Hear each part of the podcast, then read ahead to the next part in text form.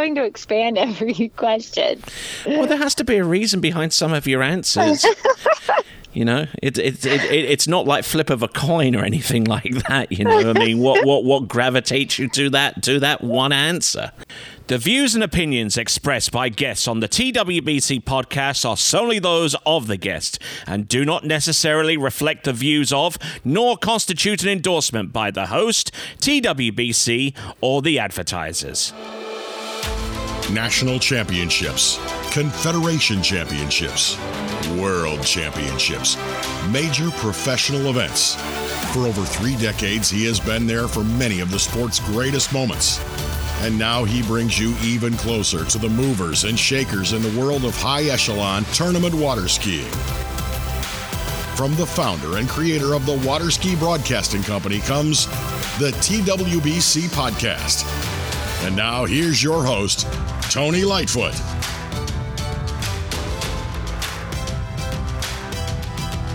Season's greetings, one and all, and welcome to this episode of the TWBC podcast. Thanks once again to Kevin Gallagher for providing us with the intro, and also to Regina Jaquess for her part in the cold open.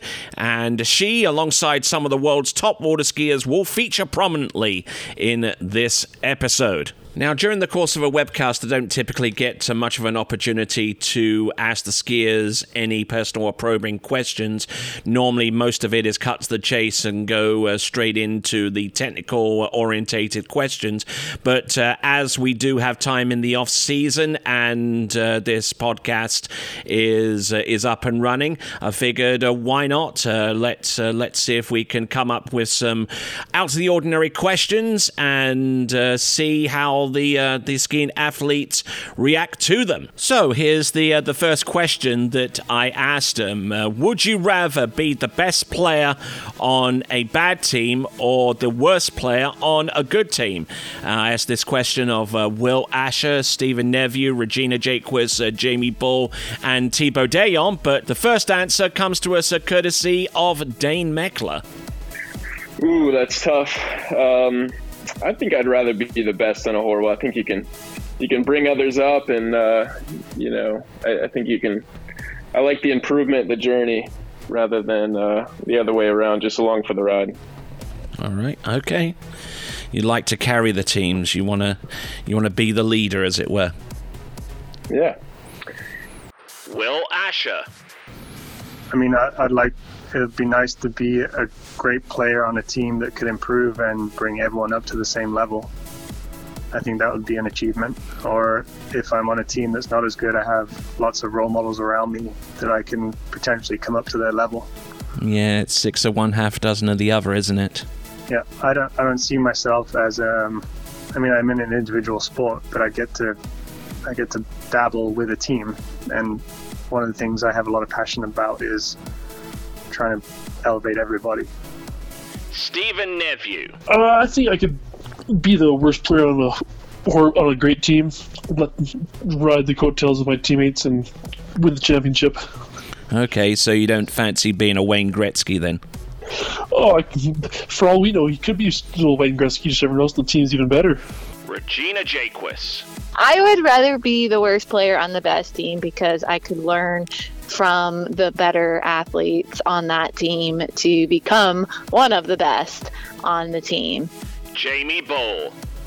I think if I was the worst player on a great team, but we were able to like work really well as a team, that would be more fun than being the best player and kind of having to do things on your own.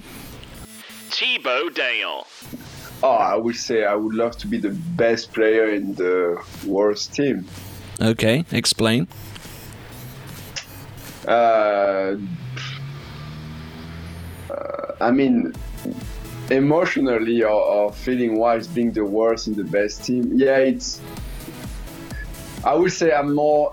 I'm always trying to be the best on everything I do, and uh, I would say looking at if other people are not as good as me, uh, we all can always do something. I mean, I like to be a leader, I would say. So, uh, carrying a team that is not as good as me, uh, that's what I like and make them better. I mean, if I was the best one. On the other hand, if I was the worst one, I would learn from the people that are better than me. But I'd rather have the situation of being uh, the leader. All right, some great answers there. I'm sure you'd agree. And uh, the next question that I had uh, lined up for uh, for our skiers, and I did actually reach out uh, to uh, to a few more uh, for for this one. I had the likes of Freddy Krueger, Jacinta Carroll, Regina Jaquess, Joel Howley, Elizabeth Montavon, Karen Truelove, and Manon Costard. And the first answer that we're we're gonna get is from Freddy Krueger. what is one thing that you like that most people don't? Onions. Onions. I love onions. Um, raw onions, even. I'm not, I'm not gonna, you know, eat it like an apple per se, but, um, you know, raw onions on a sandwich is uh, uh, the kind of the more the merrier. I love that. Jacinta Carroll. Studying. Studying. Okay. I love to be. Yes, I'm a nerd, and I thoroughly enjoy the process of learning and the time it takes, but then the gratification at the end to fully comprehend and understand the, the science or whatever it was you were trying to learn. I actually love studying. Regina Jaquess? Math. Expand upon that. When when did when did you become when when did you realize that uh, that you had like a knack for for math? Um. Well, I guess just always through school, I um, enjoyed my, you know, I was a little bit more of a nerd compared to most people, I guess, but um, probably in grade school, I got my first like B ever in my life, and I thought that was just going to just ruin my life. And it was in math, and so I you know, came home with my report card and I told my parents that I know I'm in trouble because I got a B in math and I'm never going to get a B again. It may have been a C, I don't know, but I never got that ever again. I was like A always in math. So I just think that it was a challenge and you know, as a kid. And, um, you know, I've been able to expand onto it now with my pharmacy degree that I got from Monroe, Louisiana. And now that I have a compounding pharmacy, you know, Emerald Coast Compounding. So we have the, you know, compounding is not just about the the pharmacy world. It's also a lot of math that goes into it, and um, I love math, so I get to do it every day, and um, it helps me with that side of my life and career. Joel Howley. Uh, toe socks. Toe socks. Okay, that's a little. Yeah, mate. People seem to be like, people seem to be pretty morally opposed to those, but I highly rate them, especially after exploding my foot at Worlds. They seem to let my feet rest a little. All right, I'll be on the lookout for those the next time you head head yeah. to these shores. All right, then. What's They're left? Pretty on- controversial, mate. Everyone hates them. Elizabeth Montavon.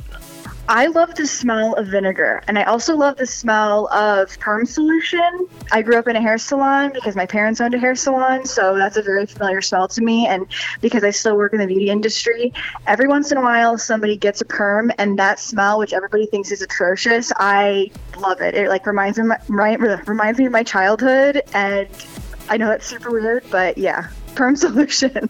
Karen Truelove the smell of gasoline. I don't know. I kind of like when I'm at the smell of gasoline is. I don't know that I, I don't love it. I just like I'm okay with it, and I know most people hate it. Okay, okay, okay. I'd, I'd uh, yeah. I, am just trying to imagine you at the gas pump at like racetrack. Well, I'm not. Yeah. well, when I was a kid, my my dad was always like, "Don't don't smell the," gas or somebody would always tell me, "Don't smell the gasoline." And I don't know if it's because I was told that I shouldn't, and so I did. I don't know, but I just remember like thinking it doesn't smell that bad. I actually don't mind it. It has a unique smell, and no, I mean it can be over powerful. So it just just that slight smell, yeah, is like I don't mind it. It's almost like that movie line from Platoon. Oh, I love the smell of napalm in the morning. exactly. Manon Costard. I mean, in the summer, I'd rather um, have some somewhat cold water. And so if I if I want to go and swim, I actually really enjoy it being pretty chilly rather than just you know regular hot water. um, and I get yeah, I get a lot of people telling me that I'm a bit crazy for that. Okay, Um, find a nice little lake. Find a nice little lake up in the Alps somewhere and take a dip. Exactly. Well, that's that's where I grew up skiing, and and the water was really really cold, and and the lake was very very deep, and it was all you know like um, snow water from the from that from that winter that was um, fill up the lake that way. So so yeah, the water was was pretty cold. I guess I I um, grew up that way, and I I still like it. Well, some interesting answers there. I'm sure you'd agree, especially the uh, the one uh, from uh, from Joel Howley, and I'm definitely going to keep his uh, feet to the fire, so to speak, uh, with with those toe socks. I'm sure that that he'll be uh, wearing those by the time he makes it over stateside in time for those Masters qualifier tournaments in the early part of May. But the last question that I will highlight for our competitors: Freddie Winter, Corey Vaughn, and Freddie Krueger, alongside Robert Pigozzi and uh, finally Chris Parrish, answer this next question. And I posed it to Karen Truelove first of all. This question definitely comes uh, with a few humorous answers, and it is: What's the cheesiest movie line or moment you can think of? The Titanic, King of the World. Yeah, King of the World. I always find that kind of cheesy. I don't know. So that's my Okay, one that old, just comes to mind. the old is that what it is? King of the World? Yeah, King of the World. Yeah. no Leo Leonardo DiCaprio and Gwyneth Paltrow in that one. Yeah, or what? No, it wasn't. What was Leonardo? But it was uh, what was her name?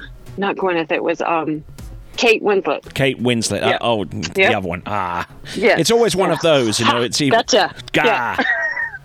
Kate Winslet. There we go. Kate go. Winslet. Yeah, I do really. Yeah, I do really like her. Like, but there was something about that in the movie. I was like, oh, that's just a little cheesy for me. But so that, I guess that'll be my answer.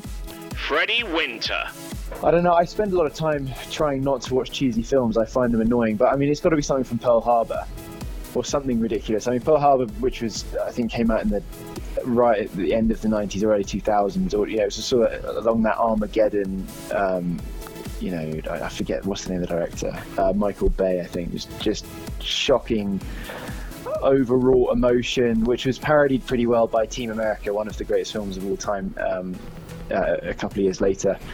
Um, I can't think of anything specific, but I mean, just just you know, um, Josh Hartnett, you know, crying, uh, beating the floor, and being very upset uh, about whatever had happened that had caused him such distress. Um, yeah, no, that, that's cheesy as all hell. Yeah, probably the uh, the other guy that was on that movie. What was it? Ben Affleck, uh, who was who was there on the same set. I mean, I would probably be in be in a sobbing mess as well if that happened.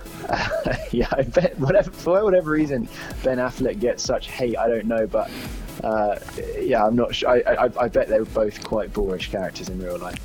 Corey Vaughn. Okay. Gee, I'm really holding my feet to the fire here. Cheesiest movie line or moment. Um. All right. Well, I'm I'm just gonna go with I'm not gonna know the characters' names very well, but I think people will know what I'm talking about. In The Sound of Music, there's the one scene with like the teenage daughter and the teenage Nazi soldier where he sings for that song, kind of like outside, and um, I don't know. It was very patronizing and uh, and rather cheesy. So I'm going with that one. Freddy Krueger. Cheesiest mo- movie I know of is uh, a movie called The Replacements, and it was uh, substitute football players when the uh, NFL went on strike. Was the premise of it, and there was boy, there was a bunch of them in there, but. Um, Probably, I don't know if it's cheesy, but I think one of the best lines was Gene Hackman asked the guy, uh, "Do you know what separates the winners from the losers?" And he said, "Yeah, the score." Robert Pigozzi. Oh, I think it's the one from Wolf of Wall Street when the um, Matthew McConaughey and Leo start doing the. hmm Um. You know what what I mean, right? Yes, I know exactly the one you mean, and that's and that's Vincent Staddlebauer's ringtone. Exactly that one. Yes, that, that, that tune haunts me for the rest of my life anyway. Chris Parrish. Son, your ego is writing checks your body can't cash. there we go, Top Gun. Yes. There we go. Damn, I knew you. How did I know that you were going to know that? Of course, it's an iconic one, isn't it? Yeah. That's great. But if you screw up just this much, I'll have you piloting a plane full of rubber dog out of Hong Kong. oh, dude, that's great. All right then. I li- yeah, I like the second one actually better. Rubber Yeah. dog out of Hong Kong. hey, Tony. yes. God damn it. That's twice. I want some bots. That's good. That is good. I love that. Yeah. That's that's also from Top Gun. And I'm sure some of you out there are racing towards your DVD shelves to blow the dust off the, your copy of uh, Top Gun, or at the very least, uh, going to one of those streaming services uh, to play back that movie for old times' sake. It will certainly uh, entertain you between now and the time where the actual sequel comes out, but uh, we're just going to have to wait a little while longer for that, aren't we? Well, that concludes this episode of the TWBC podcast. Thank, thank you very much uh, uh, for listening in. If you want to reach out to me, the email address is podcast at waterskibroadcasting.com. Podcast at waterskibroadcasting.com. The next episode uh, will be coming right at you before you know it, but in the meantime, I'm going to say ciao for now and enjoy the remainder of your festive season. Thank you for listening to the TWBC podcast. Be sure to check out our website at waterskibroadcasting.com. Links to our presence on major social media platforms can be found there, as well as updates to our webcast and this podcast. Duplication or rebroadcasting of this broadcast without written consent of TWBC is prohibited. Subscribe to us on your favorite podcast platform and be sure to join us next time for the next edition of the TWBC podcast.